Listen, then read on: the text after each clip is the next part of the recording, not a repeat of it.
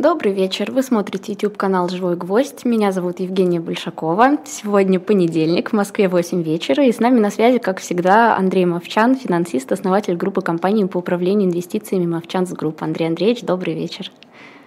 Добрый вечер, Женя. Добрый вечер всем, кто нас смотрит. В Лондоне сейчас 6 вечера, но а, но как-то холодно. У нас май месяц, а температура 13 градусов за а бортом. в Москве вот наоборот потеплело, лето прям.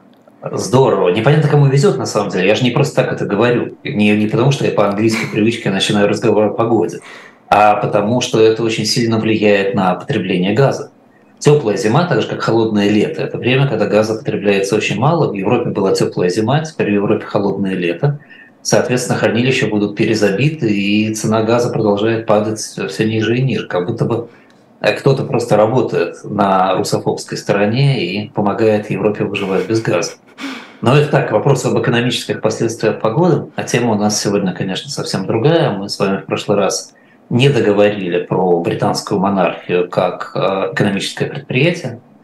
И э, вот периодически меня что-то заставляет э, углубляться в историю, и тут же приходят люди, которые начинают мне говорить, что я допускаю ошибки. И, и очень правильно, очень хорошо. Приходите и говорите. И вот, в частности, один из наших зрителей в прошлый раз, после того, как мы говорили про э, генеалогию э, британских королей, пришел и сказал, что привет, а как же, так сказать, самое главное, самое воспетое во всех фильмах, а как же датский король Канут, который правил в Англии? Значит, ты его забыл совсем?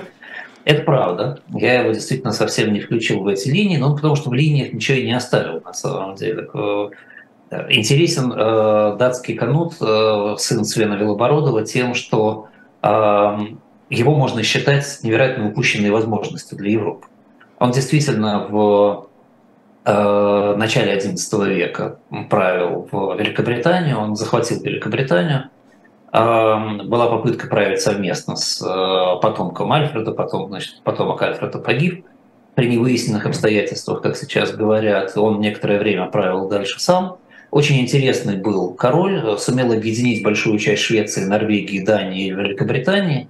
И если бы у него остались реальные наследники, то вот эта Северная империя, которая объединяла бы все эти страны вместе, возможно, была бы основной движущей силой Европы и таким зачатком Европейского Союза. И европейская консолидация случилась бы намного раньше и намного интереснее. Но вот он не оставил наследников, его наследники быстро погибли э, после его смерти. К власти вернулась династия потомков Альфреда буквально на одного человека. Э, э, сам Эдуард Конфессор да, вернулся к власти, а поскольку он жил, пока Канут правил, он жил в изгнании в Нормандии вместе с Вильямом Завоевателем, то он, похоже, ему же оставил трон. Хотя, если вы помните, я об этом рассказывал, он завещал трон Вильяму, какому из трех было непонятно из претендентов, и Вильям Завоеватель в конце концов вынужден был за этот трон воевать. То есть не было бы Канута, не было бы нормандской истории, не было бы современной Англии, была бы какая-то совершенно другая страна тоже. Так что спасибо за замечание. Действительно, это э, стоило проговорить. Но э, вернемся к тому месту, на котором мы э, с вами остановились. Мы остановились с вами на полномочиях королевской власти. Так, Андрей Андреевич у нас пропал на самом интересном месте. Я надеюсь, что сейчас связь наладится, и Андрей Андреевич к нам вернется.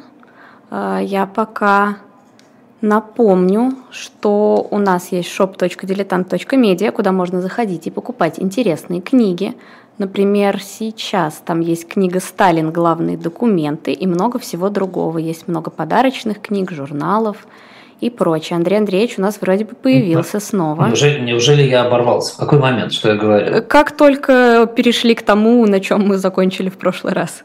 В самом начале, не, да. Кто-то не хочет, чтобы я это делал. Хорошо, давайте попробуем еще раз. Значит, мы в прошлый раз остановились на вопросе, что э, может королевская власть в Великобритании, чего не может. И я как раз стал рассказывать, что большинство людей, которые знают понаслышке, считают, что королевская власть Великобритании ничего не может. Это церемониальная конструкция, все решает парламент. Э, и, а на самом деле это не так. На самом деле по британским законам э, король назначает премьер-министра, король собирает и распускает парламент, король командует вооруженными силами, Король является руководителем англиканской церкви. Король при этом имеет иммунитет от любых судебных процедур, включая криминальное обвинение и гражданские иски. А, фактически с XVIII века В Британии действует неписанное соглашение, по которому король выполняет все вышеописанные функции только по представительству парламента и фактически выступает арбитром между палатами. И действительно, мы говорили в прошлый раз уже, да, и можно повторить еще раз, что король несколько раз выступал в истории на стороне палаты общин, э, против палаты лордов, таким образом как бы помогая широкому представительству э, добиться того, что они хотели от власти. Но никто и никакой закон и никакая система в Британии не мешает королю начать выполнять функции суверена и начать править опять, как какое-то время, да, там, столетия назад британские короли правили. У меня был интересный диалог с э, достаточно крупным британским э, политологом на эту тему, да, когда я говорил, что ну вот а как, да, вот, так сказать, объясните мне, как это у вас здесь происходит, да, что вот король имеет право править единолично, но единолично не правит.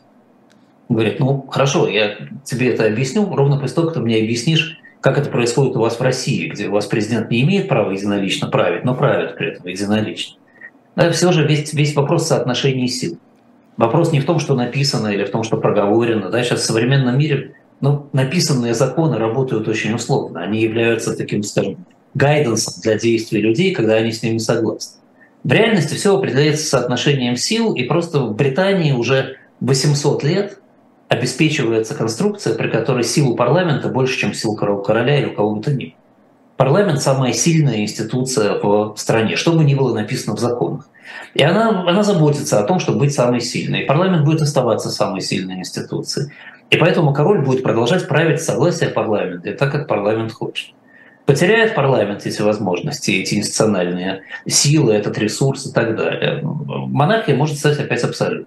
А может быть, что-то еще другое может случиться. Уже в 30-е годы такая опасность была, когда, когда Мозли, британский фашист, пытался прорваться к власти. Но вот нет, парламент оказался сильнее.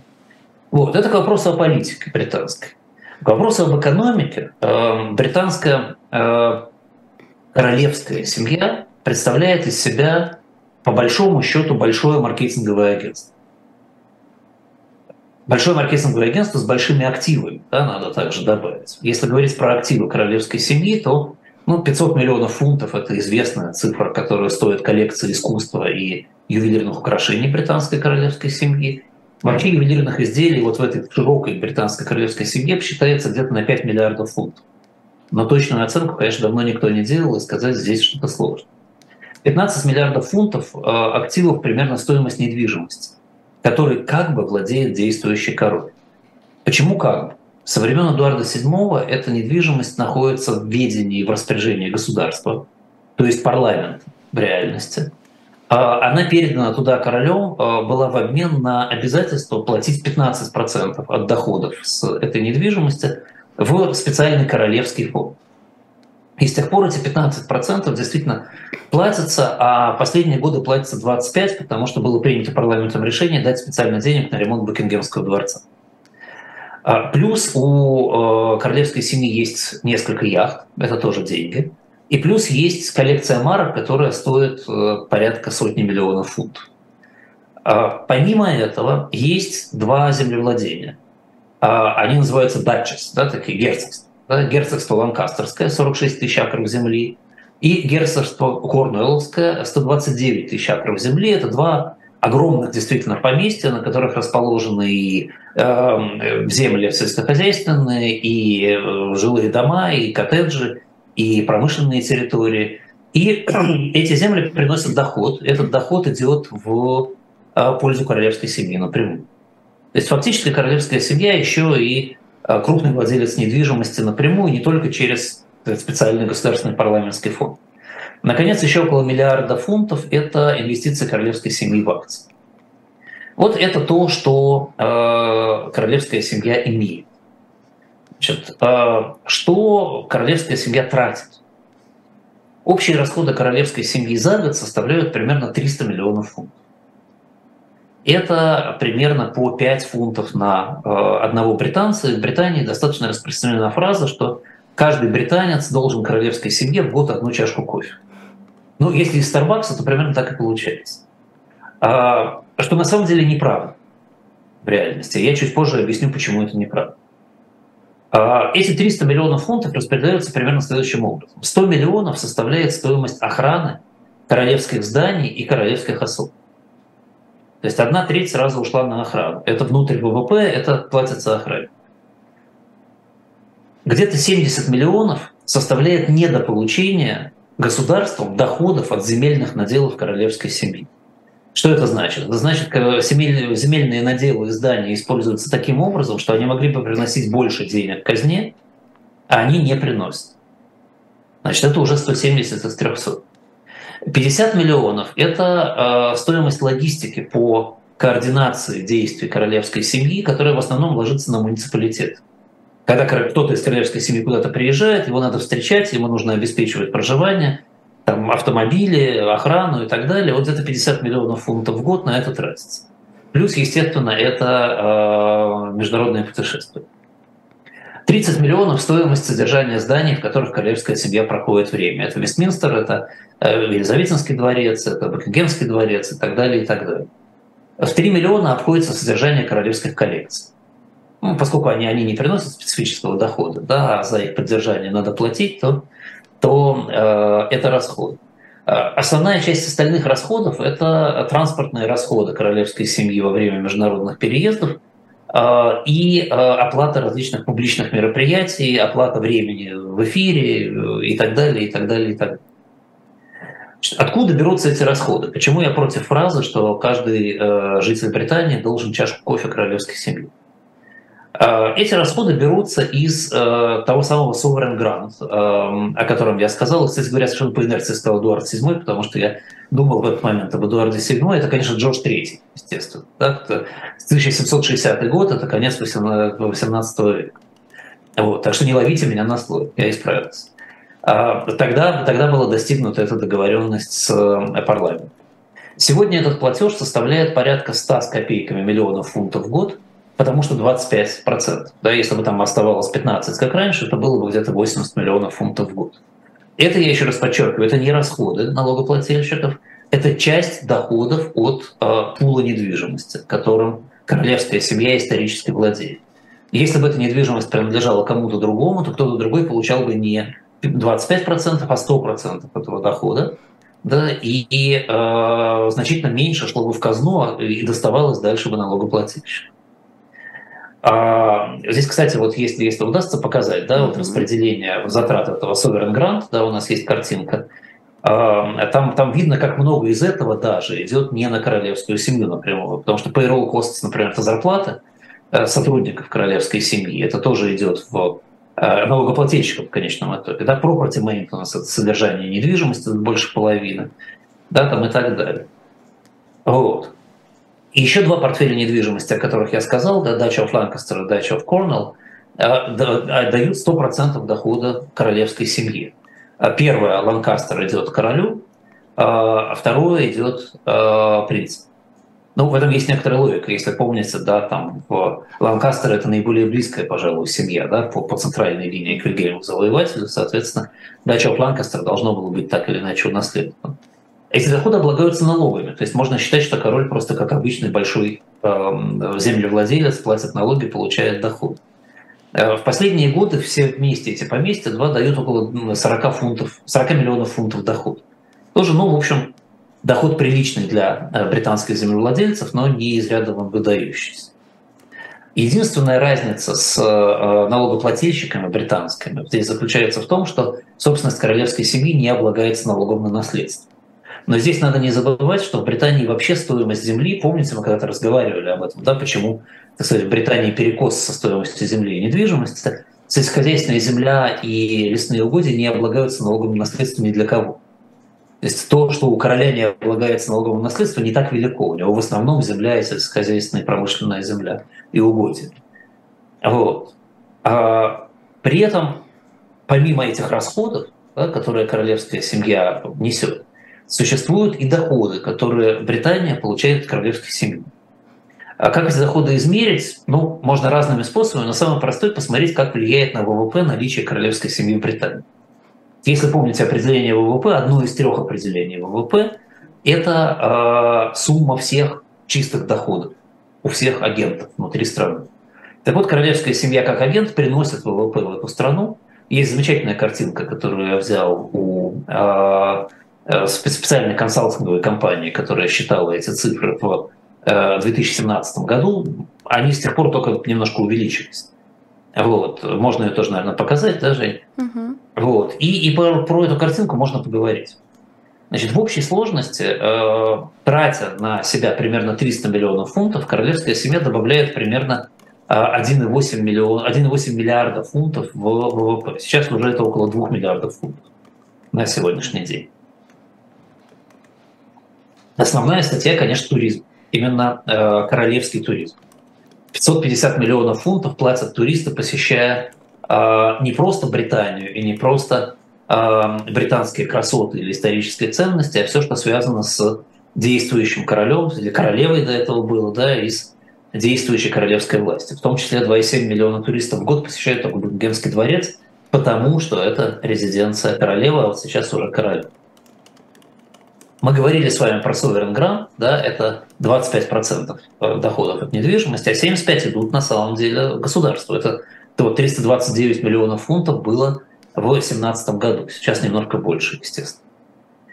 А, интересно, что э, было замечено и посчитано достаточно точно, как изменяется объем продажи товаров э, в случае, если товары этой марки, ну или этого, этого бренда, этой модели используют члены королевской семьи вот совокупное увеличение этих продаж, совокупное увеличение доходов от этих продаж за год в 2017 году в Британии составляло где-то 200 миллионов фунтов. Считается, ну тут я не проверял, мне приходится брать данные агентства, что после появления члена королевской семьи на людях в некоем предмете одежды его продажи вырастают в три раза. А после посещения, а посещения сайта этой компании примерно на 100 тысяч просмотров. То есть люди всерьез следят за тем, как одевается королевская семья и эти вещи покупают. Ну, не только британцы, в основном это делают, кстати, иностранцы. Основные покупки идут из Китая. А, есть так называемый Royal Warrant. Royal Warrant – это право а, использовать слово Royal в своем, в своем бренде. Это право дается по-разному. Это право дается и потому, что эта компания является поставщиком двора и потому, что кто-то из членов королевской семьи входит в совет директоров или в наблюдательный совет, и потому, что эта компания одобрена тем или иным образом королевской семьей.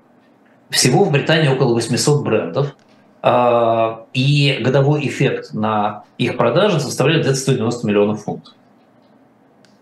Интересно, что делалось исследование а, по а, слепому предпочтению.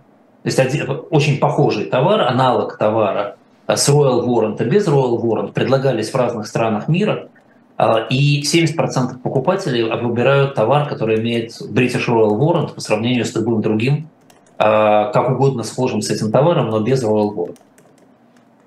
В принципе, этот Royal Warrant работает через приставку к названию. Да? Есть там Royal Mail, есть Royal Opera House, который ну, периодически хожу смотреть оперы, Royal Institute of International Affairs, пожалуйста, да, это think tank, Royal British Legion, а, Royal Ascot. Кстати, Royal Ascot – это ипподром, это самые популярные в мире, наверное, скачки. И это действительно очень красиво. Там э, люди разделены на разных трибунах по, э, э, по разным правилам поведения. Там есть трибуны, на которых должен быть обязательно только во фраке и в цилиндре, например, и никак иначе. Вот. А, и билеты стоят очень дорого, и тут там, естественно, всегда аншлаг, туда все ходят. А, почему? Потому что это королевские скачки. Скачек в Англии много, но Аскот – это совершенно отдельная история. Вот. А, оказывается, что члены королевской семьи впрямую маркетируют различные британские товары во время своих поездок, выступлениях на конференциях, переговоров и так далее.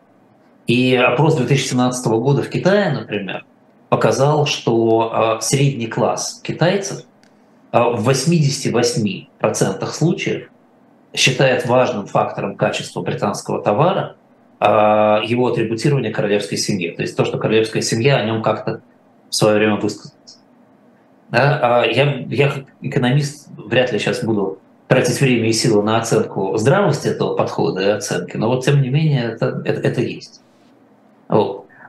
Британия, как любая страна, нуждается в упоминании в международной прессе для того, чтобы пропагандировать свою продукцию и свои товары. И и свои услуги в том числе. Упоминание в международной прессе, как правило, стоит денег. О королевской семье британской международная пресса пишет постоянно. Вот посчитанная консалтинговым агентством альтернативная стоимость упоминаний королевской семьи в глобальной прессе 125 миллионов фунтов в год. А медиа-сообщение, посвященное э, монархии, то есть это не упоминание в прессе, а это конкретные там ОПС, да, или какие-то даже выпуски, да, еще 50 миллионов фунтов. То есть если бы не было короля или королевы, то британцам пришлось бы платить эти деньги за то, чтобы их столько упоминали. Есть еще такая королевская штучка, как присвоение бизнесу герба. Вот в России я получил, наверное, за время своей жизни в России 100 разных писем с предложением присвоить мне фамильный дворянский герб. Но у меня у моей семьи есть фамильный дворянский герб 17 века, так что мне второй не нужен.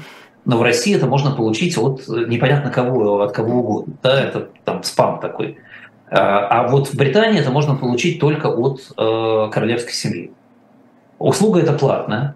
Есть такая компания, которая называется Brand Finance, а, которая оценивает эту услугу. Надо сказать, что в последнем отчете Brand Finance пишет, к сожалению, что гербы вообще в Британии используются очень слабо для маркетинга, и поэтому можно было бы значительно больше на них зарабатывать. Но в целом считается, что 19 миллионов фунтов в год компании, которые этот герб купили, получают дополнительно в сумме за счет того, что у них есть этот герб. С 1484 года, кстати, Институт гербов при королевской особе занимается э, присвоением гербов, э, и э, с 1484 года этот институт полностью самоокупается. То есть он существует только на деньги, которые платят те, кто хочет получить герб. Это очень, мне кажется, полезная вещь для понимания многим институтам не только в Британии, но и в России тоже. Можно вот с 15 века самоокупаться вполне. Вот. Ну и, наверное, последнее, что можно сказать про королевскую семью с точки зрения ее взаимодействия с экономикой, это благотворительность, конечно.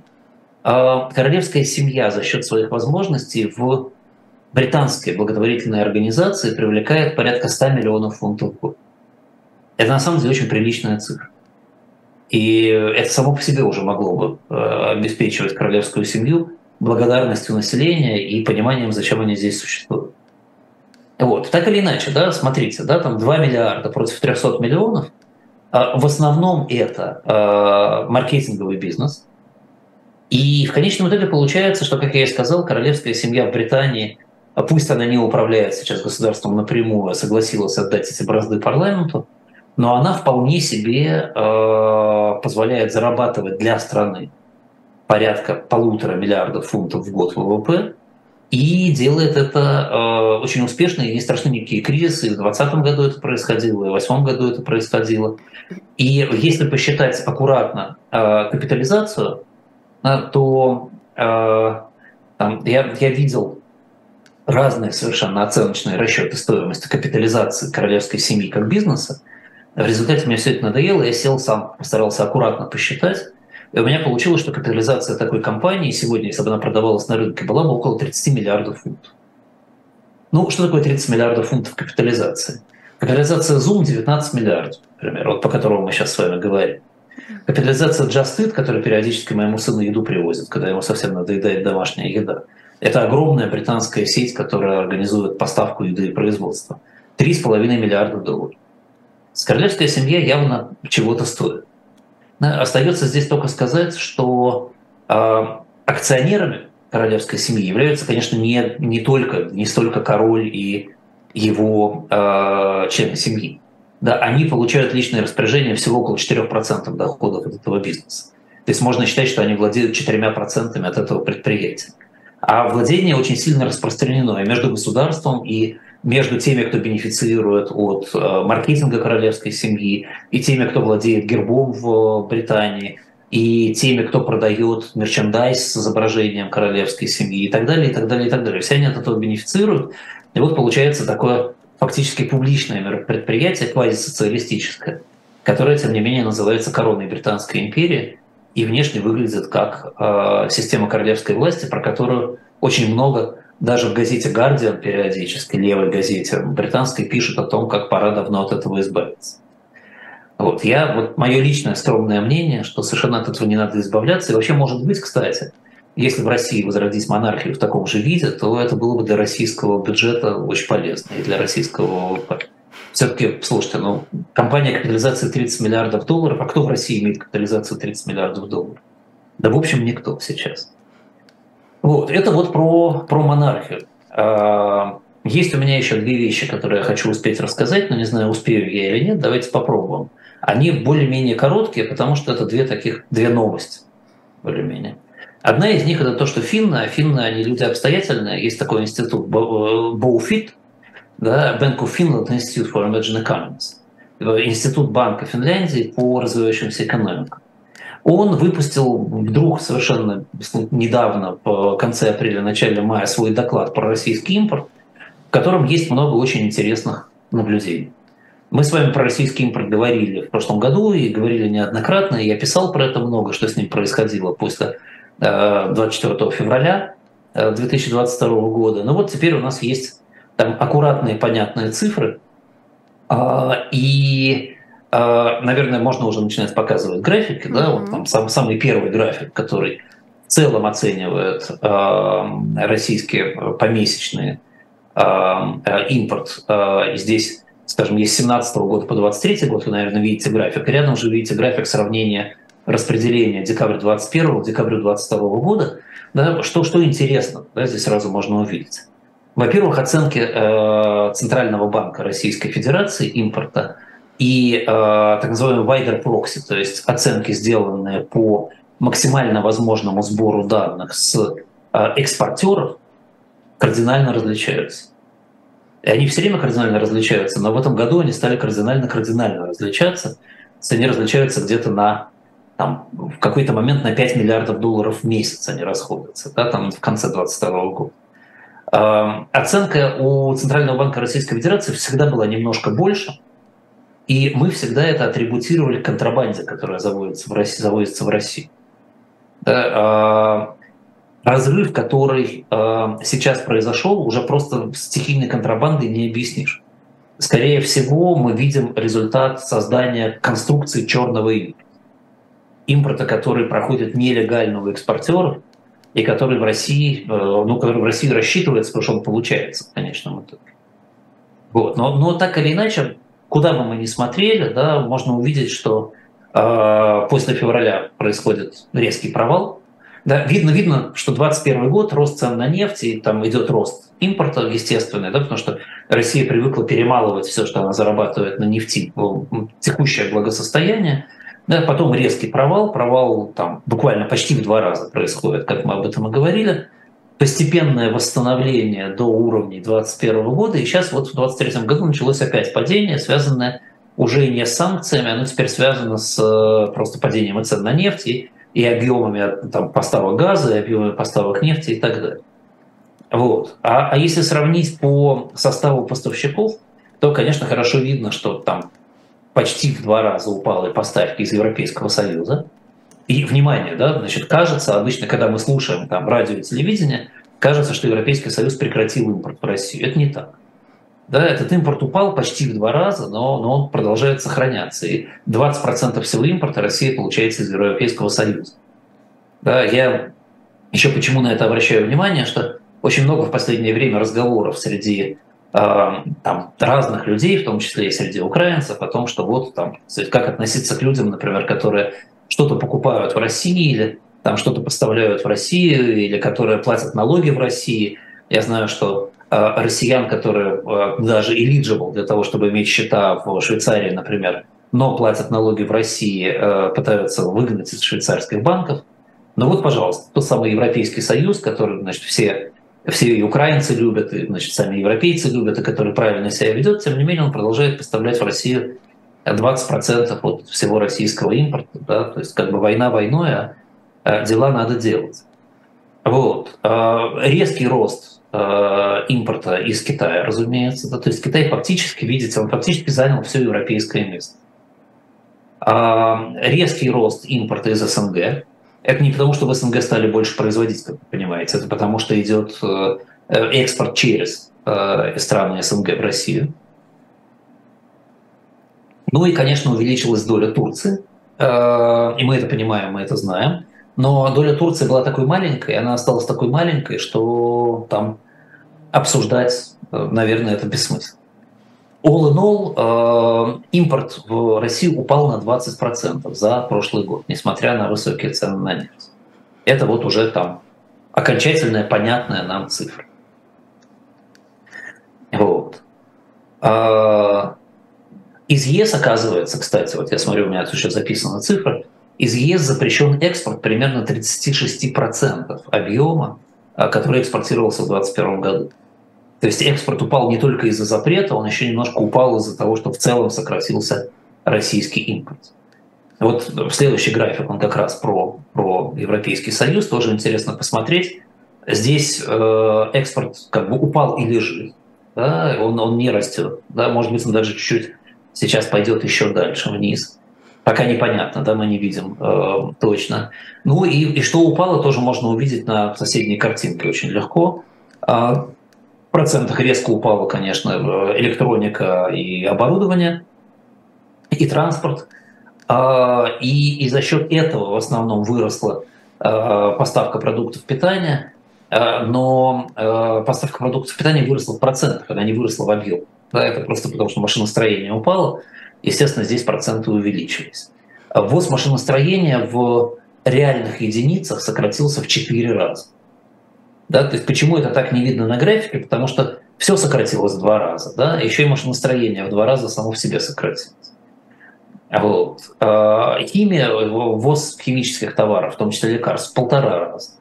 Да, здесь как бы химия выглядит как, как подросшая, но это естественно, потому что в два раза сократилось в целом, а химия в полтора, значит, процентное соотношение ее, ее вырастет.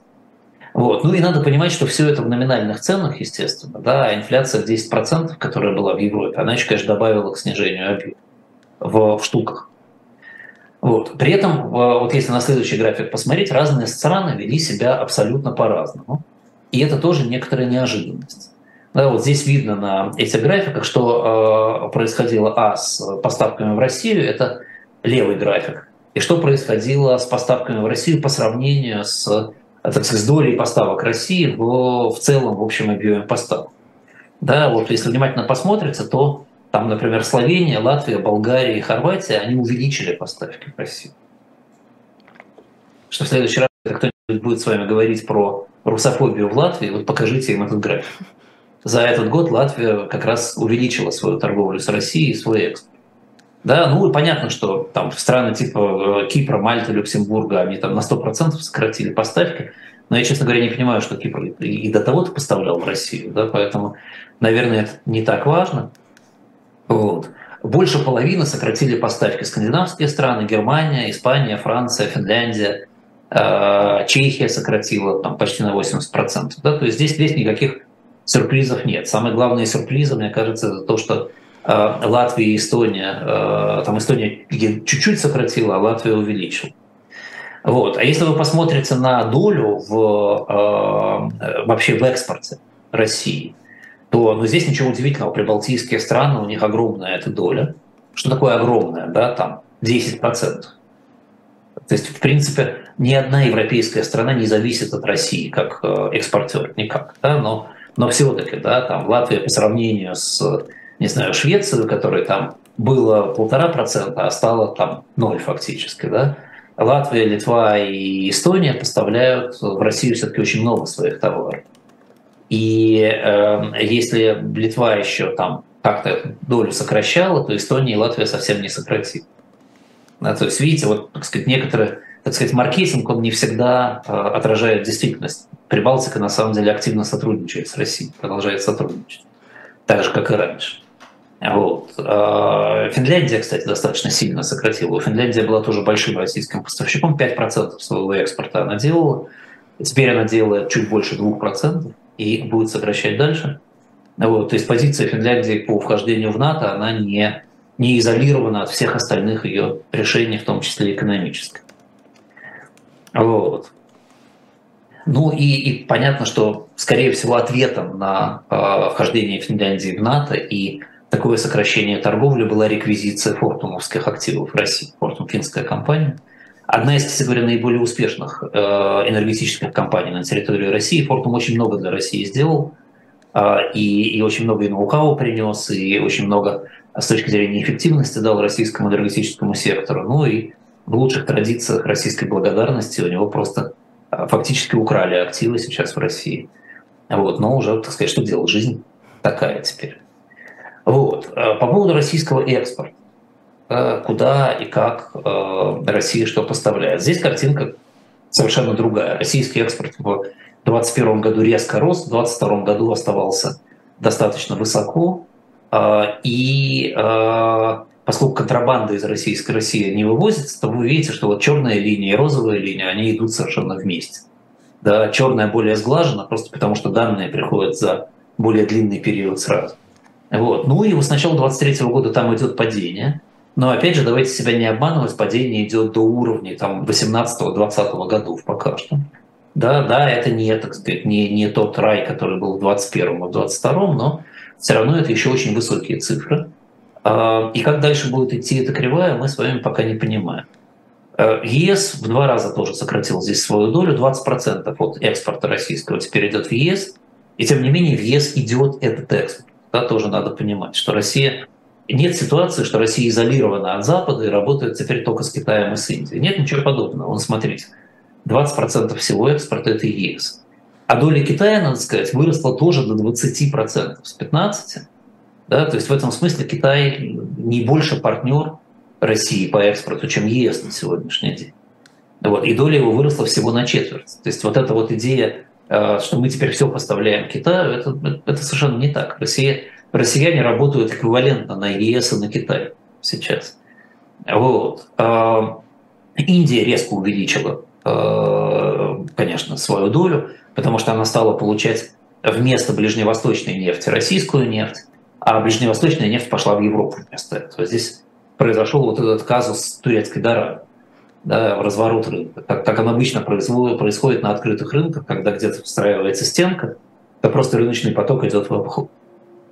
Вот. Турция немножко подросла, естественно, э, там, former Soviet Union, да, CIS подрос, подрос, потому что, опять же, идет транзитный экспорт через них каких-то товаров.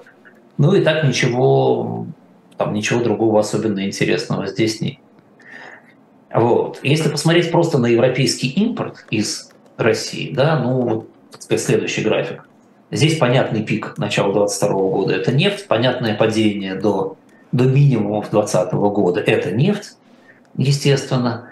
Вот. Возможно, там будет падение и дальше, потому что цена нефти там продолжает сокращаться. Ну и смотрите на правую сторону графика, видите, нефть, в общем, э, составляет основу всего этого э, импорта.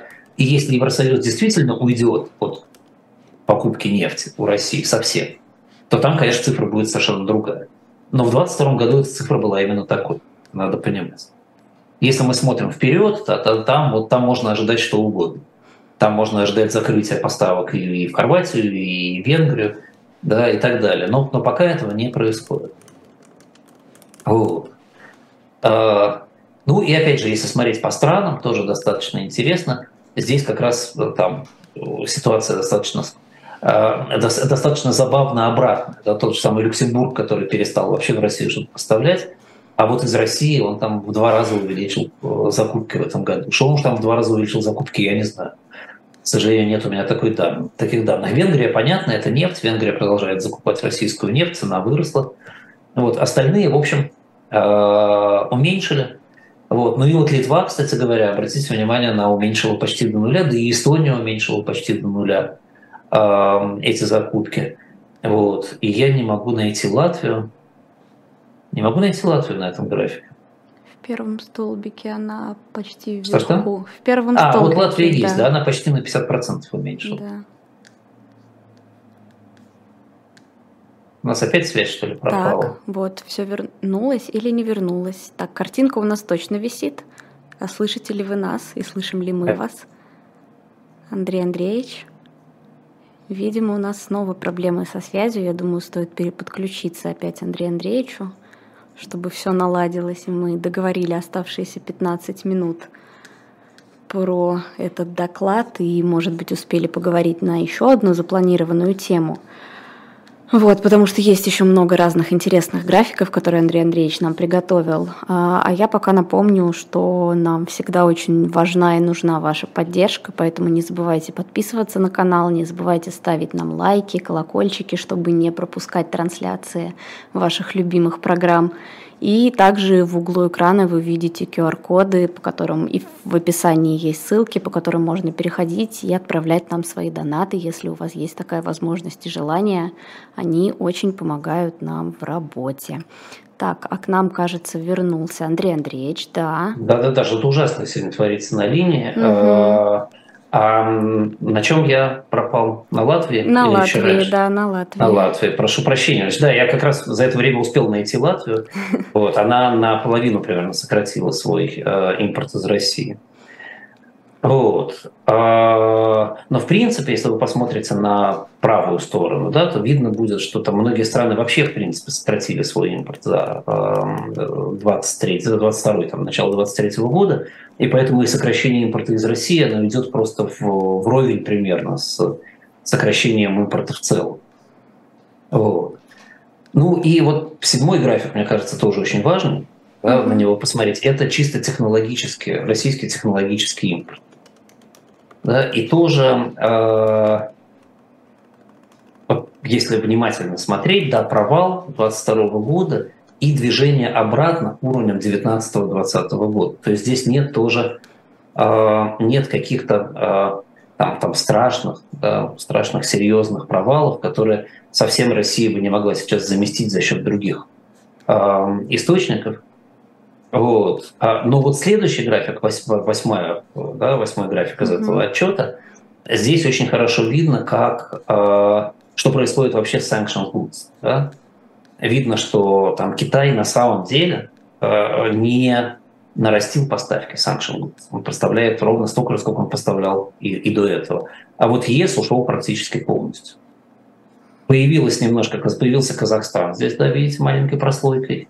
Э, появился, появилась Турция маленькой прослойкой, Гонконг стал меньше, да, э, а, а Китай не увеличился. То есть, в принципе, примерно в два раза упал объем поставок э, товаров под санкциями в Россию. И вот это серьезный, действительно, это вот серьезный момент, который будет сказываться на ситуации в России. Вот если, если интересно, последняя картинка на эту тему, которую я хотел показать, это экспорт конкретных продуктов в Россию – да, здесь, здесь, правда, написано миллиарды, это, конечно, все в миллионах долларов. Mm-hmm. Это просто ошибка э, корректоров. Вот, вот смотрите, да, как, э, как сильно изменилось, э, скажем, оборудование нагревательное, да, как, как сильно упало. Э, или э, все микросхемы и вообще электронные схемы как резко упали да, в поставках. Включая, потому что там основная доля была у Евросоюза, и никто ее не заместил. Вот. А, а какие-то там, скажем, оптические инструменты и инструменты для измерений, здесь Китай полностью занял это место и, и нормально это заместил. Вот, поэтому вот, вот здесь опять же надо понимать, да, что Россия сейчас может как бы не видеть, да, там на поверхности может не видеть дефицита и проблем с каким-то оборудованием, но э, факт остается фактом, и э, целые группы товаров очень сильно упали в поставках, и это волей-неволей на промышленности, безусловно, будет сказываться. Ну, вот это вот примерно да, про то, что происходит в России с э, экспортом и импортом. У нас еще с вами есть 10 минут для того, чтобы начать еще одну замечательную тему, которую я даже обещал в Фейсбуке о ней поговорить. Все-таки не успею сегодня закончить до конца, но э, что успею, расскажу. Э, скажем так, несколько человек, которые называют себя экономистами, недавно написали в самых разных местах, в том числе, кстати, американцы в американских газетах, что штат Калифорния объявил дефолт. О чем э, идет речь? Речь идет о том, что штат Калифорния, правительство штата Калифорния объявило 11 апреля о том, что они э, инициируют триггер, так сказать, да? то есть прекращают возвращать долг федеральному правительству он примерно на 18,6 миллиарда долларов. Ну, если помните, в прошлой передаче, позапрошлой передаче мы говорили, когда о дефолте потенциальном Америки, мы говорили, что долги штатов, они всего 10% от государственного долга, то есть они все, все вместе не очень страшны. Но Калифорния один из больших должников, и Это приличный долг сам по себе, да, почти 20 миллиардов долларов. Откуда этот долг взялся? Это не простой долг, это долг конкретный. Это долг создан в 2020 году, когда фонду выплат пособий по безработице, Unemployment Fund, э, потребовались деньги на фоне пандемии для того, чтобы выплачивать пособия. Вы, наверное, помните, что в Америке очень много выплачивалось пособий, так же, как в Европе, и здесь были нужны деньги. Де-факто Калифорния является одним из четырех штатов американских, которые решили, что они не будут возвращать займ. Остальные три – это Коннектикут, Нью-Йорк и Иллинойс. Общая сумма невыплаты 27 миллиардов. Калифорния – крупнейший э, заемщик, который не выплатил. И понятно, почему к нему приковано такое внимание. Но, конечно, это абсолютно никакой не дефолт. Потому что в самом этом кредите э, было заложено право штата его не возвращать. Там есть э, некое условие, которое должно быть выполнено, при котором этот штат имеет право этот кредит не возвращать. Но перед тем, как я буду говорить о том, какое это условие, а также что вообще происходило с пенсионными выплатами, с выплатами безработицы в э, Калифорнии в эти годы, я по нашей традиции немножко вернусь назад и хочу немножко поговорить о том, что такое штат Калифорния, вообще откуда он взялся, как он живет и так далее. А, Калифорния а, – это один из крупнейших штатов а, Соединенных Штатов Америки. И в то же время один из новых штатов. Он присоединился только в середине XIX века. Сама по себе земля Калифорния была в свое время названа испанцами в честь мифического острова, который появляется в испанской народной мифологеме. Появляется он там где-то в XII-XIII веке, а записано впервые на бумагу это было положено Гарсия Родригесом де Монтальво. Это достаточно известный такой испанский Крылов в каком-то смысле, который в XVI веке записывал испанские народные предания и сказания. И записано это в начале XVI века, где-то в 1510 году считается, что это сделано. Этот остров Калифорния обладал несколькими забавными свойствами. Во-первых, он управлялся женщиной, принцессой Калифой. Здесь есть некоторая перекличка с э, мусульманскими калифами. Да? Скорее всего, это имя взято как раз так сказать, из э, названия правителей мусульманских. Женщины, которые жили на этом, во-первых, на этом острове не было мужчин, это такой остров испанских амазонок. Все эти женщины были чернокожими, и все они обладали огромными человеческими достоинствами. Они были красавицами, умными, сильными, добрыми, честными и так далее. А, этот остров был богат золотом настолько, что все эти женщины-воительницы носили исключительно золотые доспехи. Я не могу понять, как можно носить золотые доспехи. Золото металл тяжелый и мягкий. То есть доспехи должны деформироваться и буквально стекать с человека вниз. Если только это не очень тонкий пластик, не очень тонкие пласты золота, он тогда ничего не защищает. Но, тем не менее, легенда есть легенда. Золотые доспехи. А, кроме того, на этом острове жили грифоны и целый ряд других сказочных существ. В общем, такой э, женский Гарри Поттер немножко. Вот. Но так или иначе, значит, вот испанцы, увидев территорию Калифорнии, а это побережье Тихого океана на, на юго-западе Соединенных Штатов Америки, я думаю, что вы все знаете, где Калифорния находится, вот они решили назвать это место э, островом Калифорния. А, с 1821 года всего лишь 1821 года. Это были дикие места до тех времен. Да, они никому не принадлежали. Эта территория принадлежала Мексике. И с 1821 года аж по 1848 год эта территория была почти никому не нужна. Что, в принципе, это большая широкая территория с обильными пастбищами. А в это время там создавались большие ранчо, на которых были, соответственно, крупные землевладельцы. А в основном эта территория торговала кожей, Э, продавала кожу на, ну, на вывоз в другие части э, материка. Тогда еще не было внятных Соединенных Штатов, да, они, они ютились на восточном побережье. Да, существовала Мексика, вот она покупала в основном эти кожи. Причем э, кожу покупала, а мясо было настолько не нужно, что в основном мясо скота, который убивался для того, чтобы делать кожу, это мясо просто утилизировалось, оно уничтожалось, потому что ну, не было едоков достаточно. Мексика после э, обретения независимости была государством крайне независимым и при этом крайне нестабильным. С 1831 года Калифорния фактически управлялась самостоятельно без а, привязки к мексиканскому правительству. А губернаторы Калифорнии постоянно воевали с мексиканскими войсками, параллельно активно приглашали переселенцев из Соединенных Штатов Америки.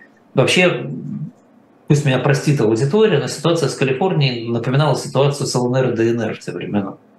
Там, кстати, они очень хотели быть независимыми, самостоятельными. Власть в Мексике не могла ничего с этим толком поделать. Переселенцы из Штатов, англоязычные переселенцы, постоянно туда приезжали. Вот, и похожая ситуация развивалась, кстати, и в Техасе, не только в Калифорнии.